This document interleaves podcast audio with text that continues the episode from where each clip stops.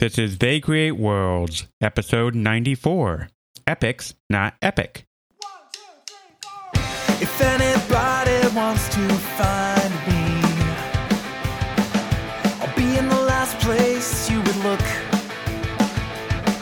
In a place where people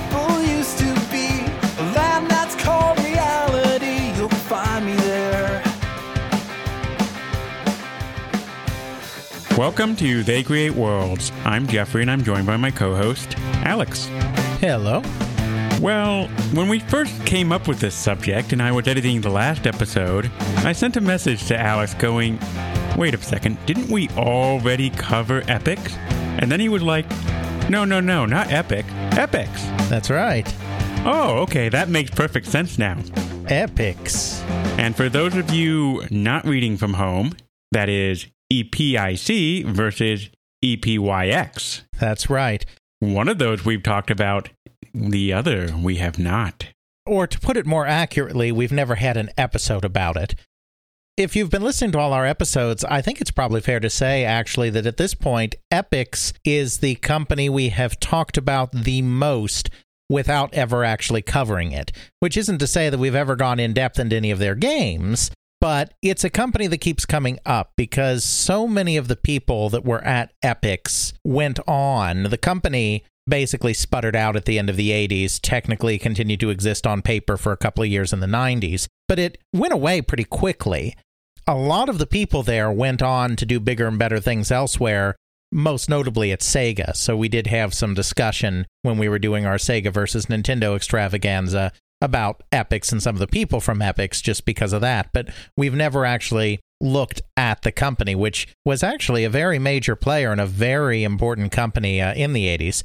The EA episode is another one where we talked about them in passing because EA was very driven by what Epyx was doing when they were getting into some of their own stuff like Skate or Die, which they actually poached a whole team of people from Epyx to make. So they've had a lot of influence, even if the company is long since gone. This is not the case of Epics was reborn as Epics. No. Really, the Epyx we're talking about really comes from the 70s, 80s, early 90s, as we've said. And the Epics that we covered before, it really late 90s, early 2000s. Well, founded in 1991, Epic Mega Games was was founded in 91 and kind of its first really big AAA product because they were in shareware was Unreal Tournament, which as you said was late 90s, 98. Or sorry, the or the original Unreal, not Unreal Tournament, which was as I said 1998. I think we've established that these are definitely two separate companies, completely unrelated. They just have a name that pronounces pretty much the same, but is spelled very differently. Right, and one's kind of singular and one's kind of plural. Epic versus Epyx. Exactly. Where did this company come from? Way back in the early 80s, late 70s. late 70s. It is actually one of the very first computer game publishers that was established by what kind of became the standard of a couple of people coming together making a game then being like hey why don't we sell this together you had some publishers that existed right before they did that were more kind of hey let's gather in all the stuff other people are doing and sell those but this was more along the lines of later companies like Sierra and Broderbund, where you had kind of entrepreneur programmer combinations. But these guys were founded before online systems, before Broderbund. They were founded in 1978. The founder of the company, and uh, yes, there really was only one founder. I'll get to that for the people that are like, but it has a co founder. And it's like, not exactly, and you'll see what I mean. The founder of the company was a gentleman named Jim Connolly, who I actually had the privilege to interview last year. To my knowledge, he had never been interviewed before for a historical retrospective interview.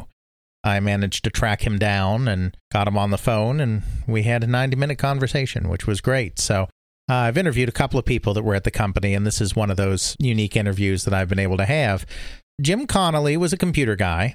He went to the University of Pittsburgh and was exposed to computing there. He was exposed to early mainframe games there. He was definitely your stereotypical nerdy type of guy for back in the day. He was really into board wargaming.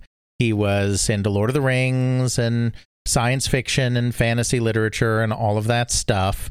He didn't get heavily involved with playing computer games on mainframes when he was at Pittsburgh, but he was exposed to them. He seen stuff like Lunar Lander and Star Trek, games we talked about before.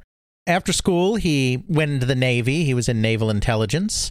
And then when he got out of the Navy, he came to Silicon Valley and worked as a programmer and engineer for several big high technology companies, uh, including Westinghouse and GTE. Big names there. So, the way he got involved in making games is, as I said, he was a very avid wargamer. So he was looking for a group to play war games with, uh, and he discovered one in Mountain View, which is one of the towns in Silicon Valley. And not only played war games with them, but also introduced them to Dungeons and Dragons. Because another thing that he had been exposed to in college at Pittsburgh was D&D and this is right at the very beginning of D&D we're talking about original gray box first edition D&D that he had started playing and so he actually introduced this into the wargaming group in Mountain View and they started playing around with that he enjoyed being the dungeon master. I, I think he alternated with another person, I, if memory serves. He wasn't doing it every week or whatever, every night, however often they met, but he was one of the primary people serving as a dungeon master. So he was also very interested in computers, obviously, because he was a programmer, and he was interested in the fact that computers were starting to come into the home. But he was not interested in like building his own computer. There were kind of two waves of hobbyists that entered the very early computer scene. There were those that were really into the hardware engineering and were like, goody, goody, I get to solder my own transistors onto my own circuit board. I'm so excited. And these kind of hardware guys were the ones that got in at the very beginning with the Altair computer and the IMSAI computer and all of these early kit machines that came out in the 1975 to 1977 period. And then there was a second wave that really couldn't care less about building a computer, but really loved programming and loved the idea of being able to have a computer and program on a computer. So Connolly did not get involved with the Altair computer or with the IMSAI or the Sol 1 or the Sphere or any of these really early kit computers because he had no interest in building a computer. But once the Trinity hit in 1977, which of course we've talked about before, that excited him greatly. So he ended up buying a Commodore PET. That happened to be the one of the Trinity that he bought he used it in his D&D campaign. You know, he used it to keep track of things in the campaign, which makes sense, and he was fooling around with it. And he decided, you know, why don't I try to write a game on this thing? Now, there's a myth that's gone around that the whole reason that he decided to write and sell a game is because then he could write off the computer purchase as a business expense. I can state definitively that that is not true because I've now talked to the man. And so I asked him that question. And he's like, well, you know, I did end up getting to write it off. I mean, that much is true. He really did write it off as a business expense once he was using it as part of a business. But that was not the reason that he wrote a game. It, was just a happy bonus, so to speak. But he had the computer, so he thought, hey, I'll write a game because he's really into games. He kind of comes up with the idea of taking that Star Trek game, the one we've talked about before, the one that you had a graphical version of on your computer, talked about it in our time sharing episode. Basically, taking that Star Trek game and turning it into a tactical big fleet strategy game instead. So, a lot of the basics are very similar to the Star Trek game. You have the ship, you move it around, it has energy that you use for weapons and shields and all of this. But instead of you having one ship and then fighting all of these Klingon ships, he was like, let's have a fleet battle between two players. And they each control lots of ships, and these ships will have different characteristics, different weapons, different energy levels, whatever. And then we'll have a nice Starfleet battle confrontation thing between them. Because he's a big wargamer. That's the kind of thing he likes. So that's the genesis of what becomes the company's first game, which was uh, Starfleet Orion. The company doesn't even exist at this point.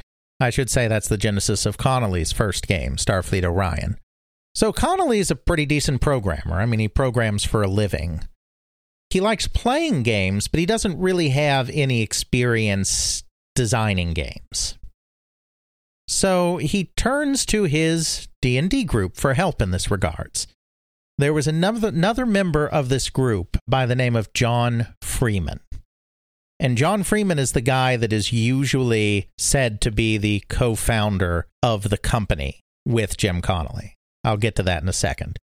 John Freeman was a freelance writer, but he was a freelance writer that had done a lot of critique on and a lot of writing on games, card games, board games, etc. That wasn't the only writing he did, but that was part of what he did. And he'd actually become fairly well known in certain circles because he wrote a reference book called A Player's Guide to Table Games. Because he wrote that book, then a magazine called Games Magazine discovered him and was like, hey, why don't you write a regular column for us or write regularly for us? So he started contributing to Games Magazine. And he was uh, basically making a living as a freelance writer with a lot of focus on games and game design. He knew a woman by the name of Susan Lee Merrow. She might have just been Susan Lee then. I'm not sure if she was married yet. She might not have been married yet. Whom I've also talked to because she gets involved in the game industry. But Susan Lee Merrow had been contracted to write a book, like a technical manual for uh, a chip company. She actually ended up subcontracting John Freeman to help her write that book for the company. So they got to know each other and they kind of became friendly and Susan Lee Merrow was also in this D&D group. Now, she wasn't actually a big nerd. She was there more for the social aspect. It's she knew somebody that was going to the group and she got invited along. And so she enjoyed being there just to socialize with everybody. She did take part in the game as well, but it wasn't her main reason for being there. She wasn't like a big role playing person. But uh, she was in the group and she knew about John and John liking games, so she invited John along to the group. And that's how John joined, and that's how John Freeman and Jim Connolly met each other. And so Jim Connolly's working on his game. He learns, maybe he already knew, but if he didn't already know, he learns at some point that John has done a lot of writing on games and done a lot of analyzing of game rules. So he's like, hey, John, why don't I'm working on this game? Could you help me? That's what they did. Connolly did most of the programming. Freeman did most of the designing of the ships and the scenarios. They built this game, Starfleet Orion, together. Once they had a game, they needed to be able to sell it. So uh, around November ish, 1978, Jim Connolly established a company. And that company's name was Automated Simulations. Not Epyx, Automated Simulations. So Jim Connolly actually founded the company. And then after he founded it, he gave shares in the company to John Freeman. So John Freeman was very much a co owner of the company. He had an ownership stake in it. He technically was not a co founder because Connolly went and created the company first and then brought him into it. At least that's Connolly's telling of it. So essentially, he set up all the paperwork, the filing with the government and local authorities, and then said, Hey, I would like some people to sort of buy into this to help fund this thing. Hey, John, would you like to come and work with me? Right. And I'm not even sure he made him, uh, John Freeman like purchase shares in it. He might have just granted him shares. I'm not sure. But the point is, you know, John Freeman was very much a co owner. I'm not trying to make it sound like Connolly was telling me that Freeman had nothing to do with the company because nothing of the kind. It's just that he technically didn't co found it. That's a nitpicky little detail. So, yeah, they found the company in late 1978, around Thanksgiving ish. They released the game in December 1978. It does. Eh, I mean, they sell a few units. The market isn't very big at this time. There's really no such thing as distribution at this time. These really early guys, they're basically just calling computer game stores in their area or walking into computer game stores in their area and saying, Hey, I have this game. It's really cool. You should put it on your shelves. And, you know, basically every computer store would be like, absolutely, we'll put it on our shelves because at that time there was so little software, they'd take anything. And if it sold, they'd reorder it. And if it didn't sell, they'd never talk to you again. I mean, you know, it was, it was a very kind of informal, very Wild West kind of software industry you had in late 1978, early 1979 they do some units, but one complaint that comes out right away is, well, you need two people for it. I mean, there is no computer opponent in this game, Starfleet Orion. There's no AI. There's no AI. It's two players only. You know, I asked Connolly about this, and remember, Connolly didn't really mess around with computer games that much on mainframes and whatnot, even though he was aware of them. His main point of reference was board games and Dungeons and Dragons. So, in Jim Connolly's mind, a game like that is a contest between two humans. It never even occurred to him that people wanted to play a game like that against the computer. So, you know, once they realized that's like, oh, okay. And so then in 1979, they actually created a game called Invasion Orion, which was basically the exact same game, except it also had a computer opponent, an AI that you could play against. It wasn't two player required. So he started writing Starfleet Orion on the PET, and it did get released on the PET. But another thing that I learned, people just kind of assumed because he wrote it on the PET that it came out on the PET first. Uh, but another thing I learned when I talked to him is it actually came out on the TRS 80 first, which is quite simply because the TRS 80 had the largest install base, as we discussed in our Trinity episode, of those original computers. So the platform that you want to get that out on first is that TRS 80 platform. So at some point they got a TRS 80, they ported it over, and that was the original version, but it was also out on the PET as well. Both the TRS 80 and the Commodore PET, which people may recall from our hardware discussions, were character based graphics only. No bitmapped screen, no sprites. You could do slightly more than ASCII characters with them because there were certain basic geometric shapes or whatnot that were also included in the character set. So you could do a little more than character based graphics, but for the most part, it was like ASCII art type graphics. So, I mean, the ships were letters, explosions were asterisks. There was nothing fancy at all about these graphics. Unfortunately, as far as I know, and if Jeff can prove me wrong, he's welcome to. As far as I know, there is no footage of either Starfleet Orion or Invasion Orion that we can put in the show notes. I've seen screenshots of them, but I have never seen a video of them. I'll try to find it, but as he said, if I can't, don't be surprised. Right. So I, I don't know too much about how it played or in that sense, but I have seen screenshots and it was definitely letters and asterisks and all of this. Uh, and the gameplay was very similar to the Star Trek game, except instead of one ship versus many ships, it was many ships versus many ships in different scenarios. So that's how the company started. And this is the same company that would come to be known as Epyx. That's a name change. Automated Simulations and Epyx are the same company primarily these two guys, Jim Connolly and John Freeman. John Freeman is not a programmer, he's a writer. So it's a combination of a guy who knows programming really well and a guy who knows game design really well doing their thing together. So, as they're promoting these games, these first two games that they've created, Starfleet Orion and Invasion Orion, they start taking around to computer shops, they start going around to conventions, and one place they go is a convention called DundraCon, which I believe still goes on today. It was one of the very early conventions in California dedicated to Dungeons and Dragons. Dun, Dungeons, Dra, Dragons, Con, convention. So they take the game to DundraCon, and people are like, okay, that's kind of cool.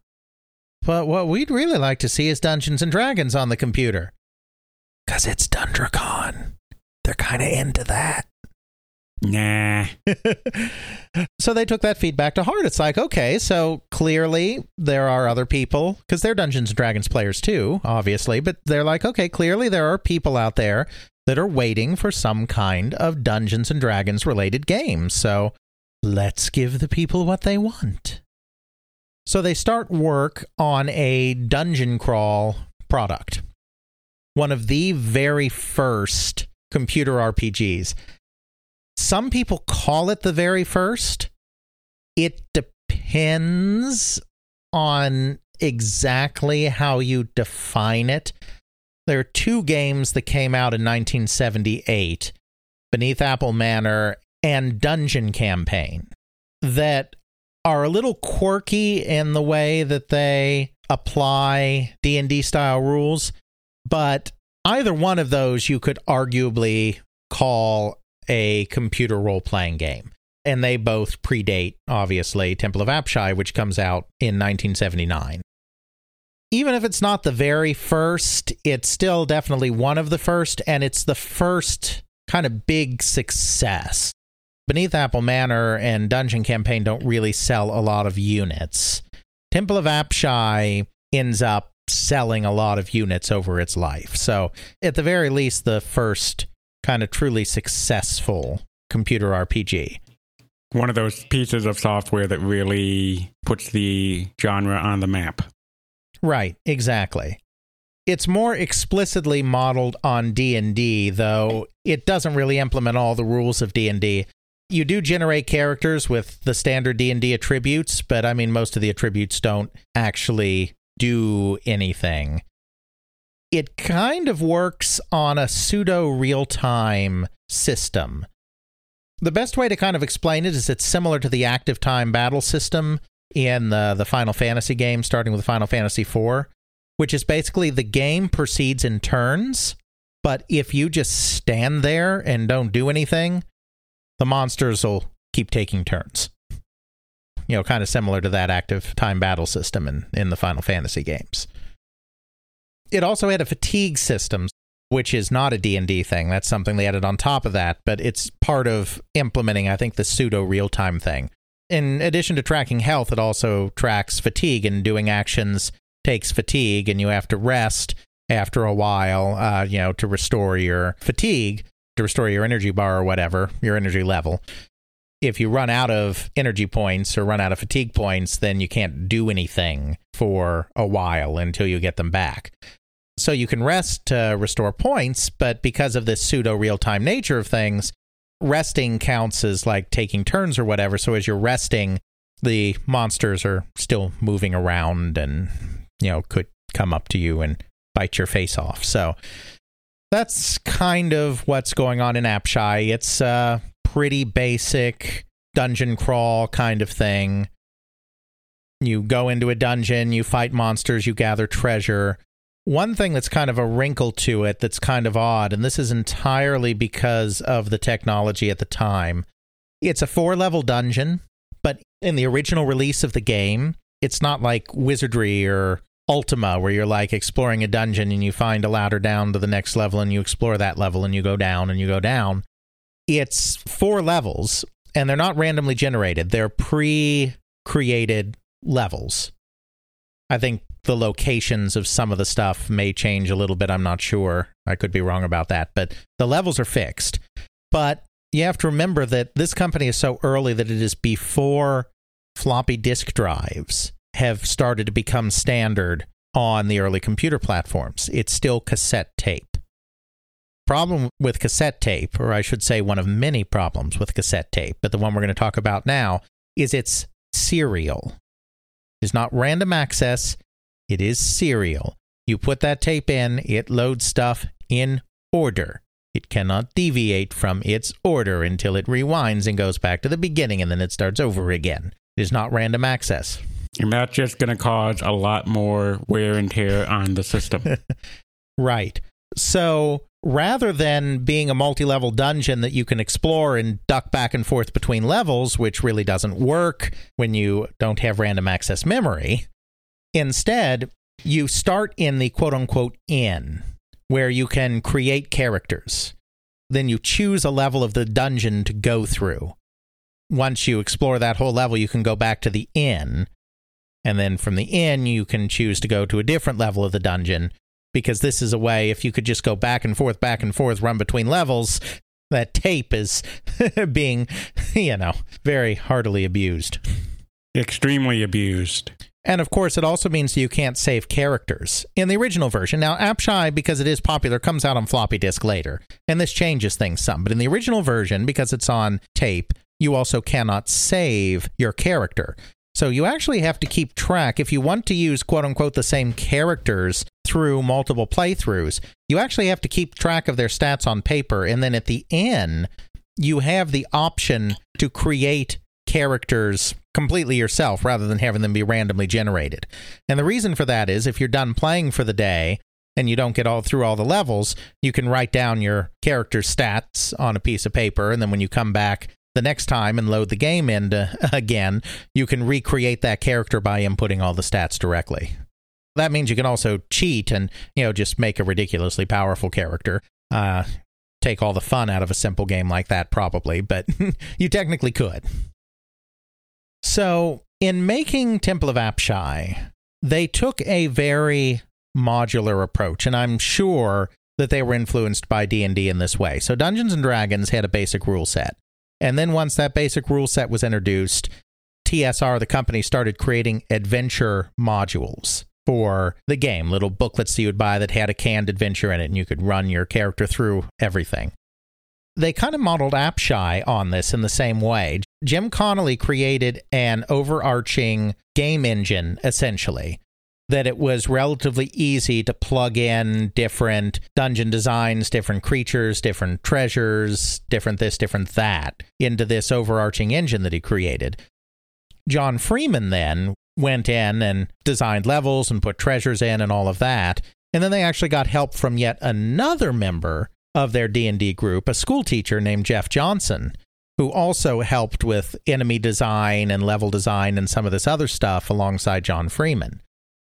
But because they had a fairly modular system like this, it made it very easy to create new scenarios using the same engine.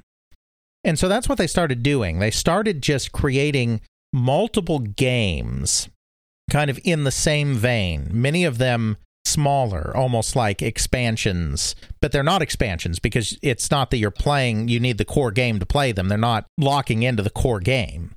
But it's essentially the same thing as the module system that Dungeons and Dragons even still uses to some extent today. So within the first year, they created two additional games The Date Stones of Ryn and Morloc's Tower, which were very small. One of them had just a single dungeon level. The other one had six levels compared to Apshai's four, but the six levels were much smaller individually. But they sold them for a uh, cheaper price because they weren't quite as big and they added a time limit to each of them to solve the game as a way of making it feel still like an intense game when you had such a small area that you were playing in. So it became more of a beat the clock kind of thing. They also borrowed the idea of D&D modules with the way they did the dungeon layout itself and the description of the dungeons. Because as I said, they're making these on primarily the TRS 80 and the Commodore PET. I mean, they come out on the Apple and they come out on other platforms later. But they're making it on these systems, they have character based graphics only. So they're able to put walls in. I mean, you can get the basic layout of the maze, but there's no other features that you can put in there, and, and the monsters and whatnot are basically just ASCII art kind of thing again. So they actually put room descriptions in the manual for the game. And so when you enter a room, you look at the corresponding room description in the manual and it gives you this more evocative picture of what you're looking at, which again is very much like a D&D module where there's text in there that the DM is instructed to read to the players to describe the room. So, you know, you can see they're drawing from that. You got things like room 1A, room 1B, 2C, 3H.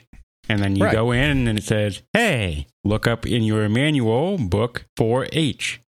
The big bad monster is staring at you. Prepare to die. That's right. That's exactly what they did in these games. So they kind of evoked that same idea. So Temple of Apshai comes out in about August 1979, give or take. It's pretty successful for the time. By 1982, which is a few years later, it sold something like 25,000 copies, which for the time is stupendous. Uh, by about 1985, because it's been ported to some other platforms, by then it sold about 100,000 copies, which is incredibly fabulous for a uh, computer game at that time in the United States. So you know, it, they're on their way with Apshai, and they release these Datestones of Ryn, Morloc's Tower, and then they start using that same engine and doing even more games. They do a science fiction game, Rescue at Rigel. They do other games uh, like Temple of Apshai. They originally call that series Dunjonquest, and it's Dunjonquest with a uh, a J to make it look a little more exotic. But eventually, they start releasing these under the label Epyx. So the company is still automated simulations, but they start releasing some of their RPG like products under this Epyx name to kind of distinguish this as a sub brand. Was there a real reason they decided to create a new name? Well, yeah, because automated simulations just it doesn't sound like the name of something that is making RPGs. Wow, something that's just it's epic. You're going on this adventure. It's going to be epic, man. Epic. Exactly. Exactly. It it just sounds a little more natural. So it's it's a brand at this point, not the company name. The company name is still Automated Simulations. Do you know which one of the three came up with it? No, I, I don't. Probably kind of all brainstormed it together, but would be my guess. But yeah, no, I don't know specifically who came up with it. Okay, so a marketing thing and they came up with amongst themselves. Yeah, yeah. And like I said, you know, Temple of Apshai, they were calling it Dunjonquest uh, when it started. So they kind of already had this idea of branding a little bit. And again, I'm sure it's something that came a little bit out of D&D where they were starting to use a few sub brands as well. It all kind of makes sense in that sense.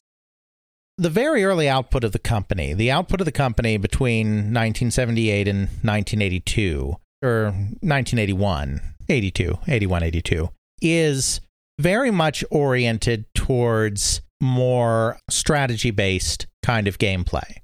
Because that's what Connolly's love, especially, and I also think Freeman's love, you know, was kind of at.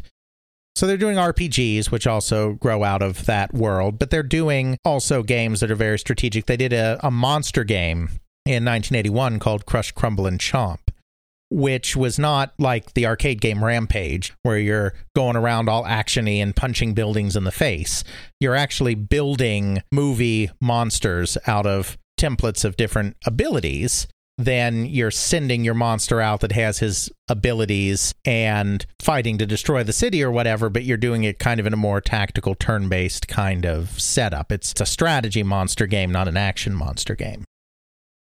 So Crush, Crumble, and Chomp is kind of interesting. Uh, we'll put that in the show notes. And they're doing more games, uh, more RPGs like Apshai and Rescue at Rigel and all of that. And they're humming along. They're doing okay. The industry's growing rapidly. They need to kind of start growing too if they're going to keep making this work. At this point, where there is a split, I don't know all the details of the split, but Jim Connolly and John Freeman end up going their separate ways. John Freeman has just said he didn't like the direction the company was going. He felt it was getting more political, etc. He's never gone into more detail than that. I have not talked to John Freeman, but he, unlike Jim Connolly, has been interviewed several times by other people.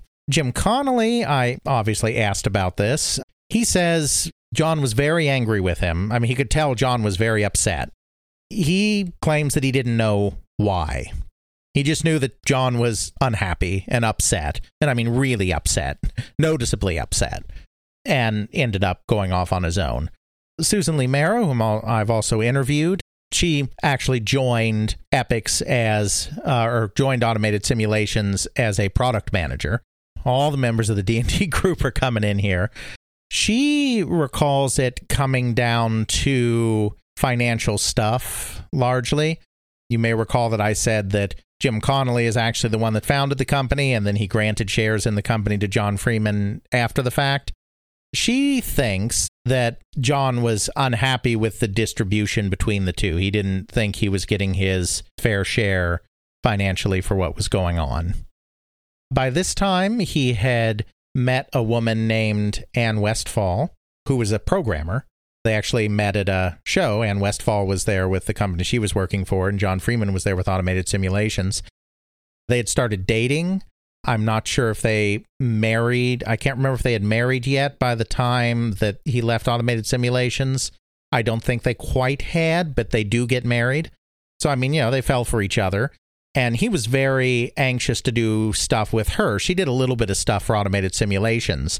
But another thing is, is that, you know, he had found uh, love of his life or whatever and was kind of eager to get more involved with collaborating with her because she's a programmer, the, the skill that he doesn't really have. Throw all of these things together, and you have John Freeman ending up leaving the company in 1981. He and Anne Westfall go off and form Freefall Productions. And if you want to learn more about them, you can pick up that story in our Six Games of EA episode. Because may recall that John Freeman and Anne Westfall and their company Freefall Productions made one of those original six Electronic Arts games, the one that you love so much, Archon. Mm-hmm. See, Epyx is one of these companies that keeps coming up on the periphery of our uh, of our discussions here. now we're finally getting the rest of the story. The prehistory. that leaves Connolly and some of the other people he's working with or other people at the company, but that leaves Connolly to kind of continue directing the company alone and, and figure out where it's going next.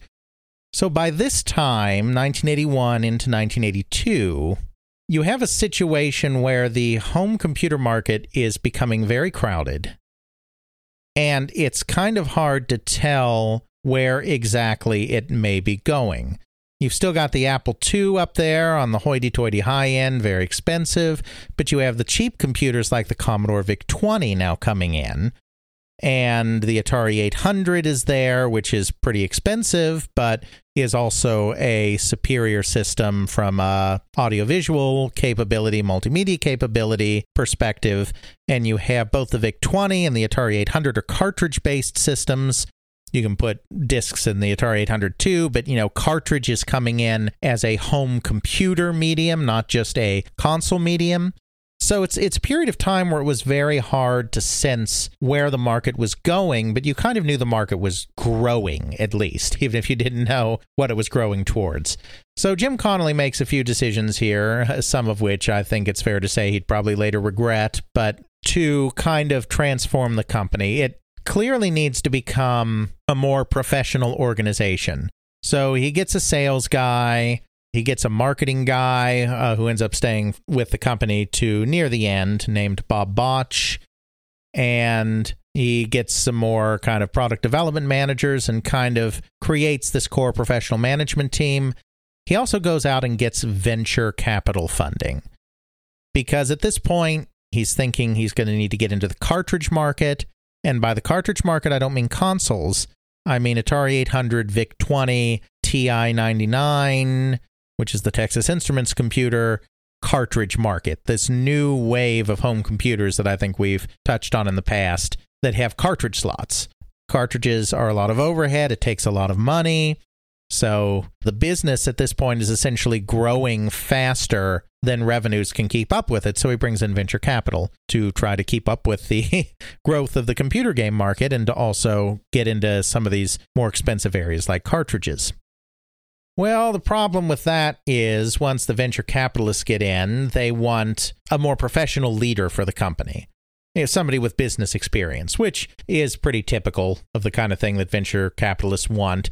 They want some adult supervision to look after their investment because we have to remember venture capital firms live and die on whether they make good bets, bet in solid companies. So they like to hedge those bets by bringing in leadership that they know they can trust. Jim Connolly, he's running the company, but he's a programmer. I mean, his background isn't business. And I don't think Connolly necessarily begrudged them that, but the problem became their choice of CEO. And it's somebody that we've talked about before, particularly in the context of Sega, named Michael Katz. And we also talked about him with Mattel, too, because Mike Katz was a marketing guy that had gone to Mattel. He was very involved in the beginning of the handheld game business at Mattel that eventually birthed Mattel Electronics. We've talked about that a little bit. And later on, after he's at Automated Simulations, he goes to uh, Sega, and we talked about him in that context. But he was at Coleco at this time. He had gone from Mattel to Coleco, and he was head of marketing communications at Coleco, which is mostly about press releases and press inquiries and he's the guy that's communicating what Coleco wants to communicate to the press and other interested parties. And, you know, he has a long track record working with electronic entertainment and he has a strong marketing background. So, this is the guy that the venture capitalists want to come in and run what is now, at this point, being called Epyx. About 1982, they just decide that Epyx is a stronger name, that automated simulations is very generic, doesn't necessarily scream computer game when you hear it. And so they decided to turn that brand into the name of the company. And so around 1982, it becomes Epyx. The VCs have decided to bring in Mike Katz to run Epyx. There's nothing inherently wrong with that. It's just Mike Katz and Jim Connolly do not get along.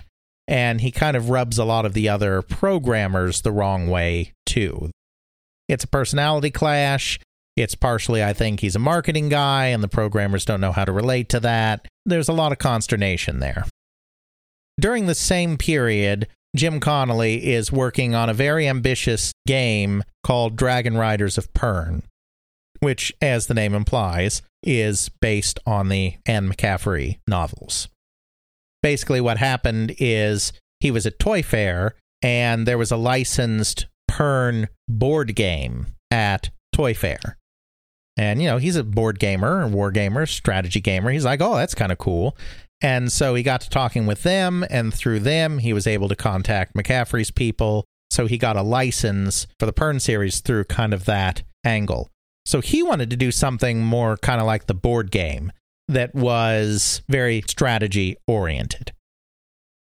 The VCs, now that we're moving on to these more mainstream home computer platforms and you've got arcade games booming, booming, booming, and action, action, action is kind of the name of the game.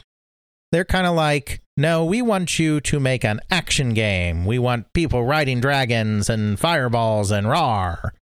So Jim Connolly tries to do both.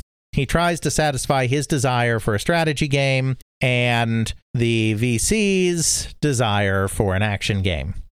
It just doesn't work. These two genres, in this instance, do not meld together. It ends up being kind of a mess. And Connolly himself uh, would say the same thing. So that game didn't do very well. The style of game that he likes to do is not the style of game the VCs really want to do anymore. He's got the personality conflict with Katz going on, who's in charge of the company. He's the CEO. So in 1983, Jim Connolly leaves the company that he had founded. And he takes the vast majority of the programmers with him because they're also kind of unhappy. They found a new company called the Jim Connolly Group that becomes a contract programmer they continued to work in the video game industry for several years after that as a contract developer for publishers. They do some stuff a little bit for Epyx, actually, but he's basically severed his ties with Epyx at this point in 1983. So, an early exit for the founder and essentially the co founder, even though, as I said, he got stock after the fact. But the two principals of the company when the company was founded in November 1978 are both gone by 1983. Barely in there for five years. yes. So that inaugurates the uh, the Michael Katz era at the company. Michael Katz's big idea, as he tells it, because I've talked to Mike Katz as well, and many other people have talked to Mike Katz. He's usually happy to talk to people. Was that the company was going to do action strategy games. That's what he called the genre, I guess, that he wanted the company to be in. The way he thought that they could set themselves apart is they would do the more actiony games because that's where the certain aspects of the home computer market were going. That's more where the VIC 20 was going. Obviously, with the crash, this changes. But at this time, he kind of gets the sense that that's where the market's going. But Epyx has built up this following with more strategy based games. So the idea is we're going to combine the two and we're going to do action strategy. I mean, technically, the Dragon Riders of Pern game, you could say, fits into this whole action strategy game, but that one was more like taking an action game and taking a strategy game and then smashing them together. What he's talking about is making games that are largely action games, but put something more strategy based in there just to, I guess, scratch the itch. Have it there. Yeah. So uh, the example I'll give for that, which is a game that he came up with himself, it was an idea he came up with himself. He's not a programmer, he's not a game designer. So he didn't create the game, he just came up with the idea. But a good example of this is Pit Stop, which is a game they did. It's a racing game. So, you know, just like your pole positions or your grand tracks or whatever, you're racing around a track fighting against other cars. But the strategic element is that, you know, it's called pit stop. You can go into the pit to like change your tires or top off your fuel or whatever it is you can do in the game. So the strategy element is deciding, just like you would have to in a real NASCAR or Formula One race, deciding when to leave the track to get some kind of repair or tweak or adjustment on your vehicle and then return to the race. So you see, it's an action game, but they have that one little element that's more strategy like. And so he called those action strategy games. As a concept, I don't think it's something that really took off. It's not, no one else really started calling their games action strategy games, but it worked. Uh, Pit Stop did very well. Another game that did very well in 1983 was a, a game called Jumpman. There was really no strategy in that one, it was all action, created by a guy named Randy Glover, and it was a Donkey Kong clone. Mario was never actually called Jumpman, but there was a brief period of time where it looked like he might be called Jumpman, and so the instructions for the arcade game call him Jumpman, but he's not called Jumpman anywhere else. Uh, in all the advertising materials and whatnot, he's called Mario. So that's even more of a ripoff. T- he's taking a name that's used in Donkey Kong in his Donkey Kong clone. He says he didn't even realize that Jumpman was there. He might have subconsciously picked it up, but it's a Donkey Kong clone. He wasn't working for Epyx. He submitted the game to them. He submitted it to Broderbund and to Epyx, and the Broderbund people were like, "Yeah, this is pretty good, but we'll have to polish it a little bit." Whereas the Epyx people were like, "Oh my gosh, this is amazing! We'll absolutely just publish this for you." And so he went with the company that oohed and awed over it a little more, that seemed more enthusiastic. So those were both decent sized hits for the company in 1983 Pit Stop and Jumpman. So Katz has kind of got this new idea that we're doing these action strategy games. He's kind of defined a new direction for the company. His problem now is he needs programmers because, as I said, Jim Connolly left with just about all of the programmers that were at the company. So he needs to refresh his staff. Automated simulation slash Epyx is kind of unusual in that they primarily do all of their games in house. They don't do much in the way of accepting submissions. Now, yes, Randy Glover submitted Jumpman. It's not like they never do a submission based game. But unlike some of the other early companies, they're very focused on having in house staff do things. So he doesn't have any programmers anymore. I think part of the reason that he feels he needs programmers in house is probably because he came from Mattel and Coleco, companies in the electronic handheld and console markets where you didn't take outside submissions, you did make the games yourself. Uh, and in fact, he even puts a couple of games on the ColecoVision. I uh, remember he came from Coleco. Automated Simulation slash Epyx never did anything on the 2600, but they actually did do a couple of things on ColecoVision because of that Michael Katz connection. But anyway, he needs programmers. He doesn't have them anymore. So he ends up acquiring slash merging with a company called StarPath. StarPath was created by two ex Atari people, Dr. Bob Brown and Craig Nelson. Bob Brown had actually been one of the people that created the original Atari home game, the home Pong console that they put out in 1985. Then he had run the microelectronics department there for a couple of years, which meant that he was kind of in charge of all console hardware and software development. He kind of got shunted aside out of that position and ended up in charge of a, an R&D group. Then when Ray Kassar took over that R&D group was axed in some of the reorganizations that followed. So he went back into corporate America, real corporate America for a couple of years. And then in 1981, he joined up with this Craig Nelson guy who was also ex Atari, and they decided to create a third party publisher for the Atari 2600. But they weren't just going to put out these little cartridge games. They created a device called the Supercharger. The Supercharger. Yes, StarPath Supercharger, because Craig Nelson was a hardware guy in addition to knowing some things about uh, software. So they could do their own hardware. And they created the Supercharger. What this was is it was a cartridge that you plugged into your VCS.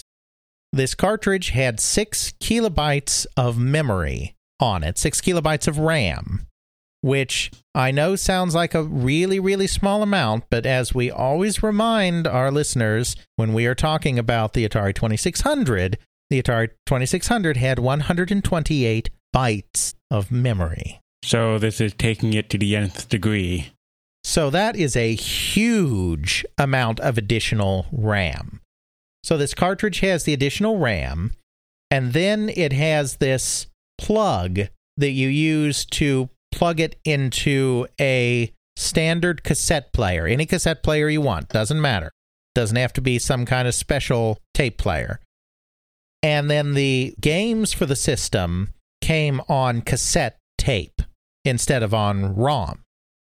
They could do bigger games. And, you know, even though cassette tape is a serial based interface, by adding that extra RAM in, that six kilobytes of RAM, you know, you could load temporarily your game from the cassette into the extended RAM, play your game on the VCS, and you had better graphics and sound and everything than you could get on a standard VCS.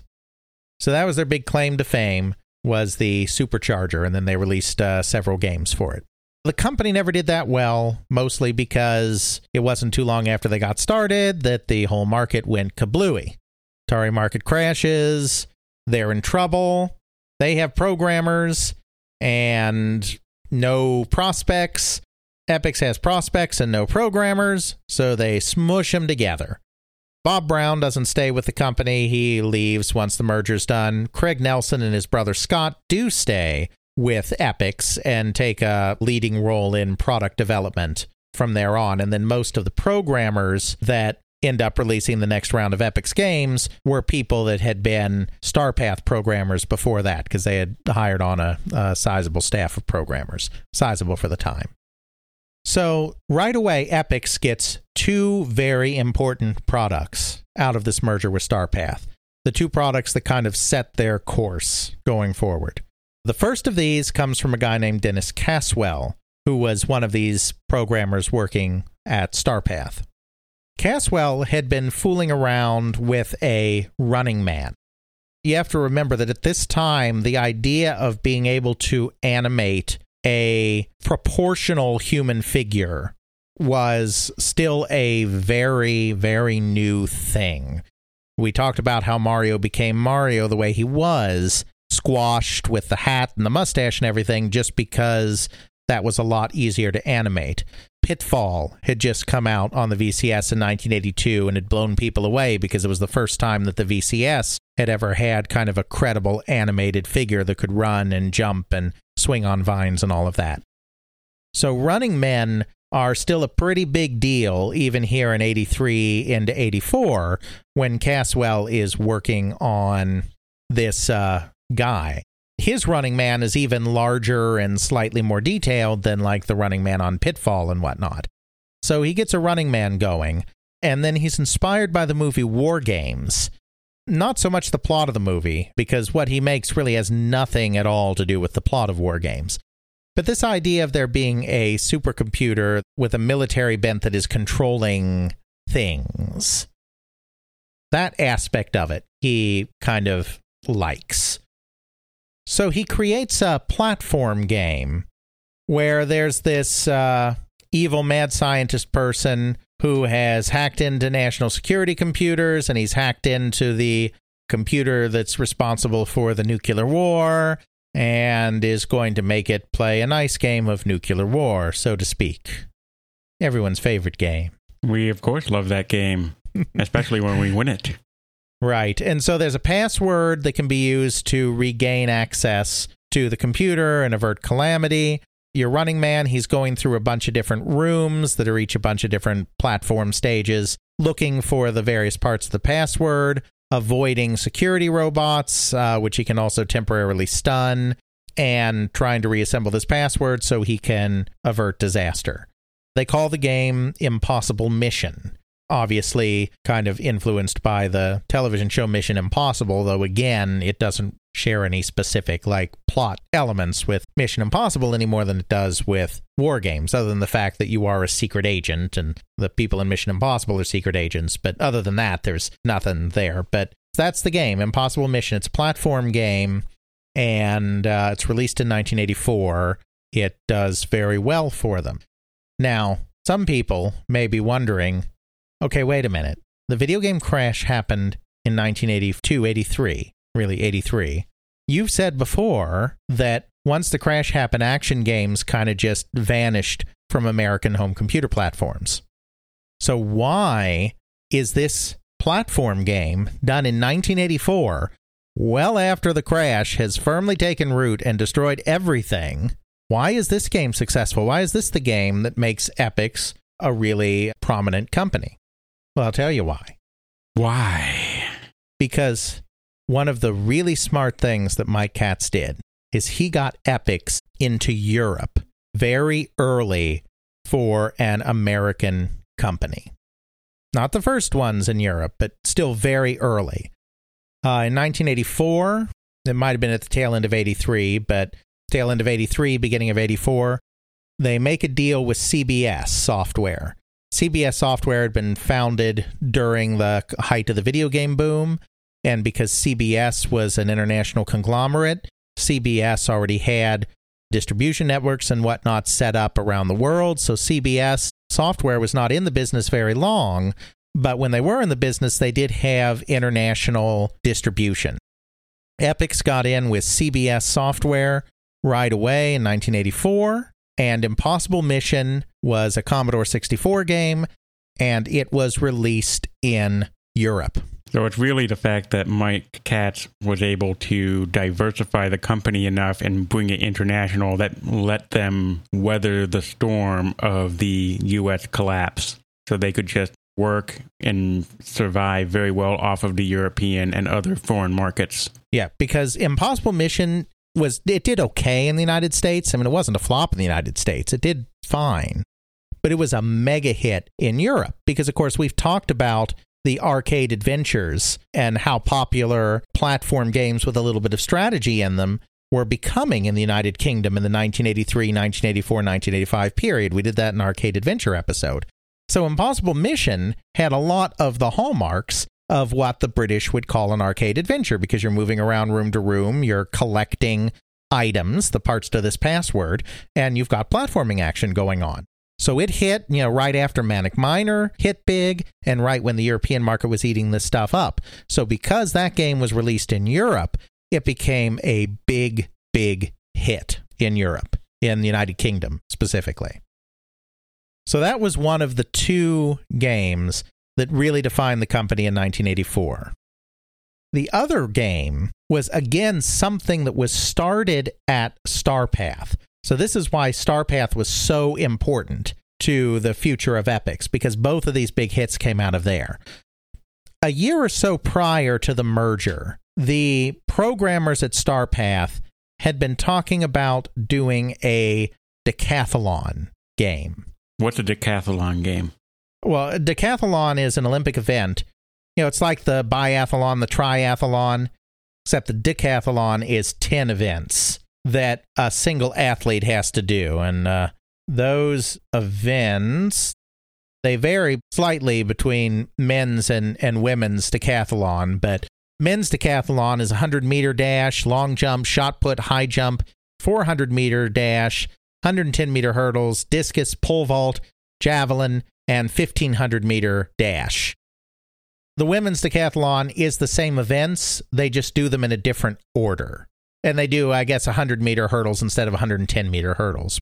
But for all intents and purposes, they run the, the same events. But it's 10 track and field events. It's considered the most grueling event in all of Olympic sports. Obviously, the people that do the decathlon, like the person that does the decathlon, isn't going to be the world record holder in the 100 meters. The world record holder in the 100 meters is the person that does nothing but the 100 and maybe the 200 meter race and puts all their energy to that. But to succeed in the decathlon, you have to be a decently fast runner. You have to have decent endurance because you do an endurance race too. You have to be a decently good jumper, decently good this, decently good that. You have to be kind of good at a little bit of everything. So it's a prestigious event. So they'd been toying with doing a decathlon game. They ended up not doing it.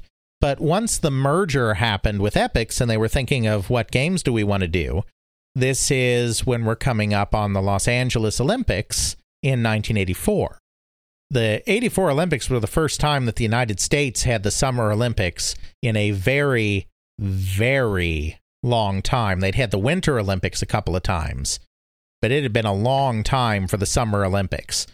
So the 1984 Olympics were a really, really big deal in the United States. Everybody who was anybody wanted to get a piece of that. McDonald's did a sweepstakes where people could win free McDonald's stuff if the Americans won certain events. And then they stacked it so that a lot of the prizes would be in events that the Soviet bloc usually dominated. And then the Soviets boycotted the Olympics, and McDonald's had to give away a lot of free food. Those of you that were not old enough to remember that may have seen the Simpsons episode where Krusty Burger does the same thing. Hmm. That was actually based on on what really happened to McDonald's. That's a complete tangent, but I just find it funny, so I put it in there. And I might find it funny enough to find a reference and throw it in the show notes. exactly. So the Olympics were a huge deal. Everyone wanted to be involved in tie ins with that. So they were like, well, we were kind of doing this decathlon game. Why don't we make an Olympic game? Summer Olympics game. What they made was not a decathlon game at that point. The decathlon game was just the inspiration. But they were like, we'll do something with a bunch of different Olympic events in it. Maybe we can even get some kind of sponsorship with the Olympic Games. And wouldn't that be awesome? Well, they couldn't get the sponsorship because Atari had already become the official sponsor of the 1984 Olympics. And then Atari went up in flames, so Atari never really did anything with that sponsorship, but they had the sponsorship. So they had to come up with something else. And so they were playing around with names, things like LA Games or whatnot. And they were like, well, really, since we don't have the Olympic license, we don't really want to get anywhere near anything that may seem like it's tied to this specific Olympics because that'll work against us. So finally, I think it was Bob Botch, the marketing guy that I mentioned previously, that finally came up with the name. It's like, well, let's call it Summer Games. That's what they did. They called it Summer Games. They uh, chose a variety of events, partly based on what people were interested in, what individual programmers were interested in, uh, partially based on adding in a couple more events just to round things out, and came up with a game with seven different events. They had a diving event, they had a skeet shooting event, swimming, gymnastics, rowing, pole vault. They obviously couldn't encapsulate all of the Olympics because hardware restrictions, memory restrictions, etc. at the time, but they chose a cross section and made this game where you use different control schemes, different wiggling wagglings of the joystick to uh, participate in all of these events and they had a bunch of real world nations in them with complete with their flags and national anthems and hooray it's interesting because it's one of the very first computer games that was actually created by a significantly sized team with multiple programmers and even a dedicated artist.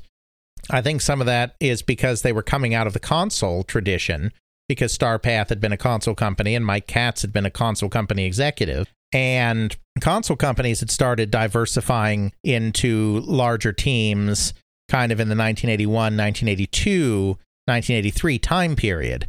So they kind of applied that here. They had a lot of in house programmers, which was unusual for a computer game company at the time, and they put them all on this game. So they had like three or four different programmers, each doing one or two events, and then tied it all together into this complete package.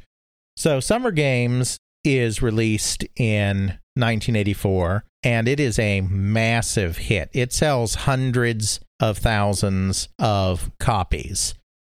It sold at least 250,000 because it was certified platinum by the Software Publishers Association but it probably sold a little more than that, probably more on the order of 300,000, maybe even 400,000 copies. I mean, it was a massive hit for the time.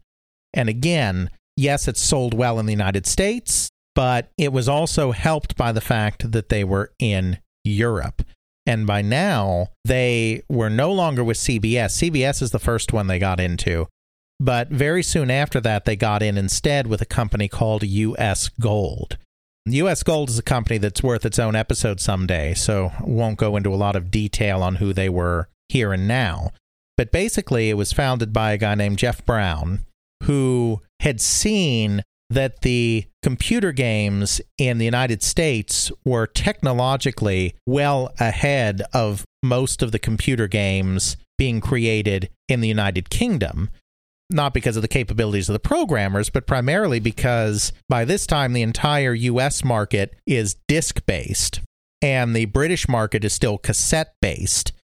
And so there's less they can do. There's only so much they can do.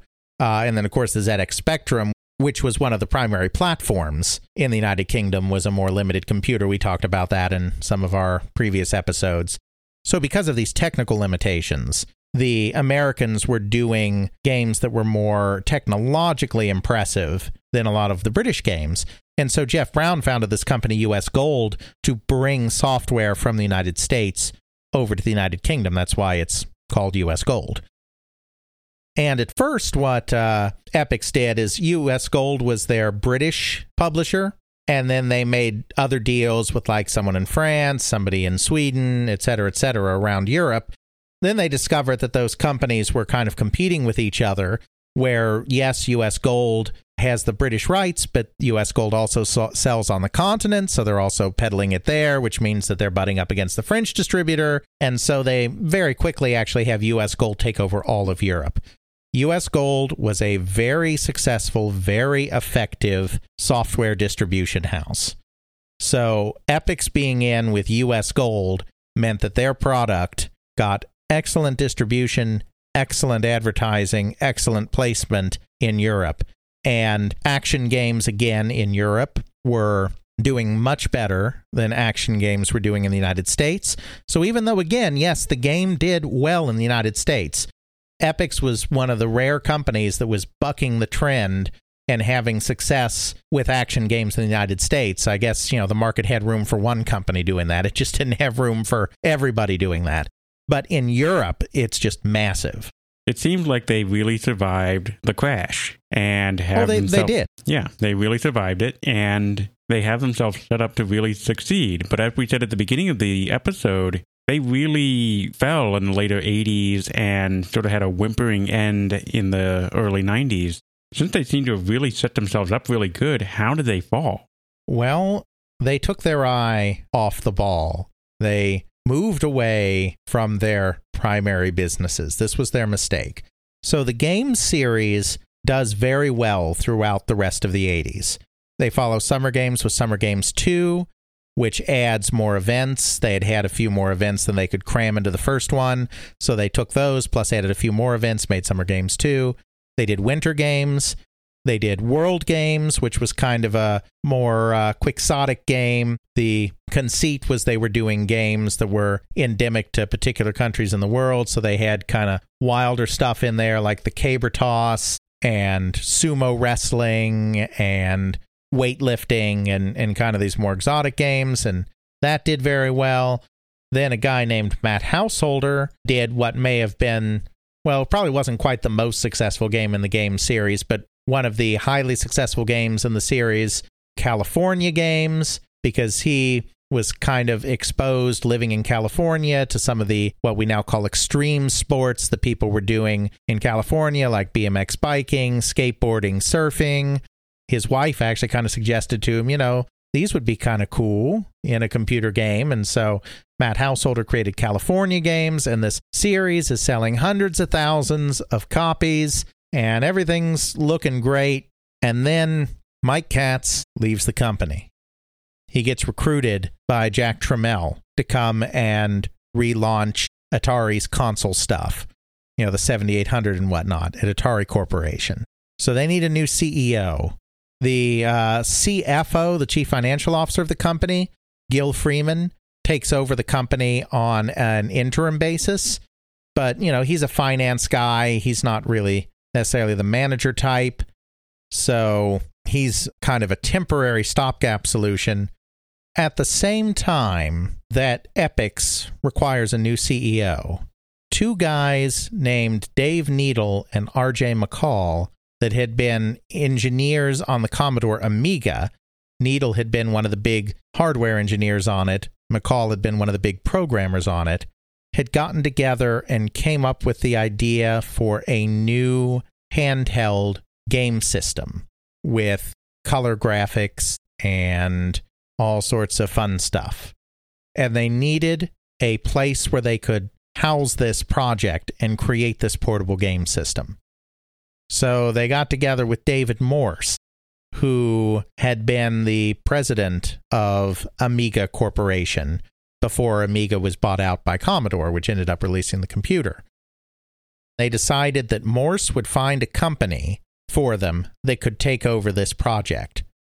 So Morse ends up wrangling himself into becoming the new CEO of Epyx. And then Morse, once he's CEO, convinces the board to take on the handy game project that Needle and Mical have been doing. He goes out and gets new venture financing, raises more money because he's getting them into the hardware business and he wants this company that's probably got revenues of about 30 million a year to become a 100 million dollar company within the next couple of years, primarily driven by this new hardware business. Well, a computer game company that is a very successful computer game company, but is small potatoes in the grand scheme of life, trying to now suddenly develop hardware, develop a handheld gaming system, and then make cartridge product for that handheld gaming system? That's nuts. You have to build it all up from scratch. You have to get hardware people in there who really understand how hardware works. You have to bring them out from the outside because I doubt they have anyone in house that's capable of doing this. Right. Then you have to have the proper management, distribution, sourcing of all those materials and have that work. That's just a nightmare. Look at Atari. Atari tried to do it a few times and had a sort of hit or miss thing going on with it, especially in the later years. Right. So they're spending lots of money on this hardware development. They're still doing okay in computer games. We talked about in the Sega episode how they start bringing in a lot of stuff from Europe. I mean, they're already embedded in Europe in terms of exporting their company there. But because they've got these contacts in Europe, they start making inroads with companies like Infogrames. We talked about this in our Infogrames episode, how Epyx actually even almost bought Infogrames at one point. Talked about that in the uh, the Infogrames episode. With Novotrade in Hungary is another company. They start having these developers in Hungary and Britain and France and whatnot making games that they then bring into the United States. They've got the game series going, but now they've got all of this new cost. Now, there's one thing that could have probably helped them fund this, because this is also the same period of time when a little thing called the Nintendo Entertainment System hit the market. And I hear that that was kind of a big deal. Maybe. Now, we've probably talked about this before, but most computer game companies were very hesitant to enter the NES market some of them, like Sierra, still had gotten burned by the crash. You know, Sierra, you may recall from our episode discussing them, nearly went bankrupt as a result of the crash, and so didn't want to get involved again. Other companies like Electronic Arts didn't want to give up all the control that Nintendo demanded. Bob Botch at Epyx was not one of these hesitant people. Bob Botch at Epyx wanted to be on the NES. He thought this was going to be a smoking hot new platform and they needed to be there and they whipped up a version of Winter Games to be their one of their debut products on the platform and they were all ready to go and Dave Morse said no. But I have a copy of Winter Games, so there was yes at some point there. yes, well, sometime look at the label and see if it says it was released by Epyx. Hmm. so, Dave Morse, you may recall, had been at Amiga. Amiga had started out as a company that was going to make a video game system. And then after the crash happened, they shifted their technology towards making a computer instead, which is the computer that eventually became the Commodore Amiga. So Morse was very much in the camp of consoles bad, rar. So Dave Morse said, no, we're not getting into that market. So they ended up having to license instead to Acclaim. And Acclaim put out Winter Games. So they got a royalty, but you don't make nearly as much money just collecting a, a small royalty as you would have if you actually went in and sold all of that yourself. You're just getting a percentage, you know. So they missed the NES market. Now they're throwing all of this money at this game system, handheld, because he doesn't want them on the NES, but he's still like, okay, this handheld could be cool. So they take the handy game, they shop it around, they take it to Nintendo and demonstrate it to Nintendo to Mr. Yamauchi. And uh, Mr. Yamauchi is like, hmm. And then he shows them the Game Boy, which was still secret at this point that they were working on it. And it's like, okay, well, Nintendo's not going to do anything with this. They show it to Sega as well. Dave Needle, who has since passed away, but when he was still alive, he gave a couple of interviews. Dave Needle claims that Sega basically stole their handy game to create Game Gear. They're they're not identical systems, but he said there's a lot of similarities in that they even subcontracted him to fix some bug, which was the exact same bug that they had in their system at Epyx. And there's some hint, Hideki Sato, who was at Sega, has given an oral history, and he doesn't say that they stole it or anything, but there's some hint, it kind of hints in there that they may have gotten the idea to do the Game Gear after seeing the Epyx game. Sega's out because they are uh, going to do Game Gear on their own. Nintendo's out because they were already working on Game Boy. That leaves one company that they can bring this to. Because even though they're putting all this money into development, they really can't ramp up the manufacturing and whatnot themselves. So that leaves one company, Atari Corporation. But they're practically dead now. Well, no, Atari Corporation is doing better. They're about to do worse again, but they're kind of doing better. They're riding a little high. The Atari ST computer has been somewhat successful. They have relaunched their video games, and while they never take a huge share of the market, you know, they make a little money from it. This is the brief period when they're doing pretty well. They take it to Jack Tramiel and Sam Tramiel at Atari, and they say, "Okay, we'll we'll do this thing." So they're working together, continuing on that. Atari takes over kind of the hardware. The Epyx people are still making software for it. This is the point where Atari changes the name from the handy game to the Lynx, emphasizing the link cables that you can link multiple systems together. What we've been talking about this whole time is the Atari Lynx handheld. Then either as a business tactic or because Atari starts not doing as well or who knows what other reasons, Atari basically stops paying milestone payments on the project. Hmm. And they kind of need money to, you know, work. Right. By this time, Bob Botch has left the company. Botch is not happy at all with the hardware direction. He was against it all along. And so their savvy marketer is quit. They've got this hardware project that they are now not getting the development money they need for, possibly because Jack Tramiel is using this as a scheme to take over the hardware, which is ultimately what Atari does. Rather than being a license, they end up just absorbing Lynx. Could be that he did this deliberately to make that happen. But this is also a period where Atari was starting to get a little wobbly again, so they could have been doing that to kind of save on their costs as well. I don't know. Jack Tramiel is definitely the type that would squeeze a supplier, so it would not be out of character for him to deliberately withhold payments to put Epyx in a weaker position, but it wasn't necessarily that. They've done a couple of other things that haven't worked out well. One thing that Bob Botch admits, I've talked to him too, that he did do before he left the company is they made a foray into VCR games, which were a fad very temporarily in the late 1980s. And uh, that didn't go well for them. That wasn't as big a blow as the whole Lynx thing, though. So basically, because of all of this, they end up spiraling into bankruptcy. Morse is dismissed as CEO. Gil Freeman comes back in because he never left the company. He just served as CEO very briefly while they were looking for a new one. Then Morse came in, but he stayed at the company as president, I believe. And now he's CEO again upon the departure of Morse. At this point, there's not much more to do than to wrap it all up. I mean, they've had to lay off a bunch of people, they're hemorrhaging cash, it's a disaster. By 1991, they're essentially not doing anything anymore. You know, they helped finish some Lynx games somewhere in there, but of course, the Lynx was a disaster. It did not perform well against the Game Boy and not even against the Game Gear. Uh, it had the same problem that all these do is that it took a million batteries because it was a color screen. And what's the point in a portable system that you can only play for half an hour when it's not plugged into something? That falls apart.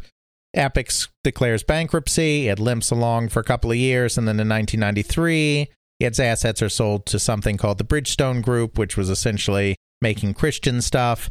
So then the Bridgestone Group took it over and did whatever. And I think they kept one or two employees, but everyone was basically gone.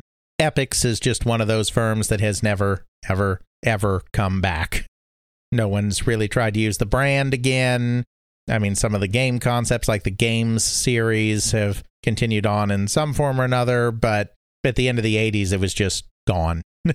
But really, the entire hardware thing just torpedoed the entire company, especially since they couldn't find a buyer, and the buyer that they sort of had with Atari pretty much just put the screws to them, and they couldn't survive that. Yeah, I mean, I don't know why the company would do something like that. I mean, I know why Morse did it. That was his entire goal Mhm. on joining the company and becoming CEO was to turn them towards this project. I don't know why the board let him do it. It was nuts for a mid-tier software company, a mid-tier computer game company, even a successful one, to do something like that. And I mean, they had a great thing going with the game series. Mhm. They they couldn't have kept. I mean, they'd have had to innovate and do something else eventually. But the games series was huge. Every one of those games was selling 200,000, 300,000, 400,000 copies, which were nuts figures. And you know, they'd have done fantastic on the NES. And in fact, I'm pretty sure California Games did do pretty darn great business on the NES. Again, ported by another company. You know, they invested in hardware, which was nuts. They missed the NES market, which was more stupid for them than any of the other computer game companies because they were the one big company in the United States that was making games that would fit perfectly on the Nintendo Entertainment System. And Bob Botch knew it. There were people at the company that knew it. Mhm. And David Morse just wouldn't let him. Oh, wow. So Live and learn. So yeah, that's that's that's Epyx. You know, most of the product development people there went on to Sega. Mike Katz was briefly president of Sega of America, but then Ken Balthaser, who was a producer there, went on to do product development. Robert Lindsay was in charge of creative development at the company. He became a Sega producer. Joe Miller, who was a producer at Epyx, became VP of R&D at Sega. So a bunch of Epyx's people went to Sega on the management end, product management end.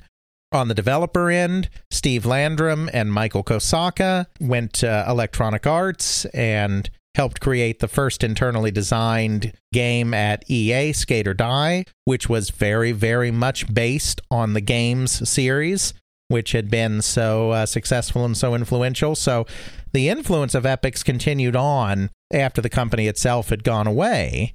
You know, we talked about how you wouldn't have probably heard of Infogrames today if Sega had not helped save them during a period in the early 90s when they were in financial distress. And the reason that Sega knew about them, as we talked about in that episode, was Ken Balthaser, who had been at Epyx, had worked with Infogrames while he were at Epyx. And so when he started product development at Sega, he started using all of those same European developers that Epyx had used. And so the reason that Infogrames continued to survive and could become the big company it did is in part because of Epyx. I mean, its its influence is huge, but it lasted such a short amount of time just because later management made some really bad choices. I think that pretty much sums it up there. It's a great company that had a brief run, but still had enough of reverberation throughout the entire video game industry that we still have various effects of its influence to this day. Absolutely. And now I get to ask you everyone's favorite question What do we delve into in our next episode? Well, today we talked about a smaller, in the grand scheme of life, computer related company. hmm I think next time we should talk about a big one, A big one, huh? like really big. I thought we covered all the big ones. Well, I, I didn't say computer games, I said computers. Really big. Oh, computer. Really big. Really big computer. The IBM? The IBM. That's right.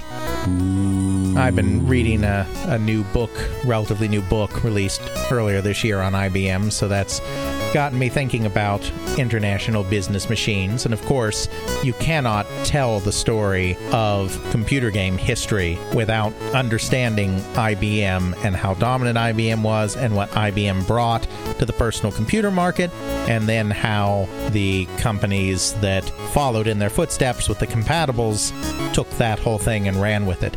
I wouldn't be surprised if this ends up being a two parter of some kind because I think there's probably enough material to get two parts out of. And I think it's time we turned our attention to Big Blue. All right. Big Blue, the IBM era. Next time on They Create Worlds. Check out our show notes at podcast.theycreateworlds.com where we have linked to some of the things that we discuss in this and other episodes. You can check out Alex's video game history blog at videogamehistorian.wordpress.com. Alex's forthcoming book will be released through CRC Press.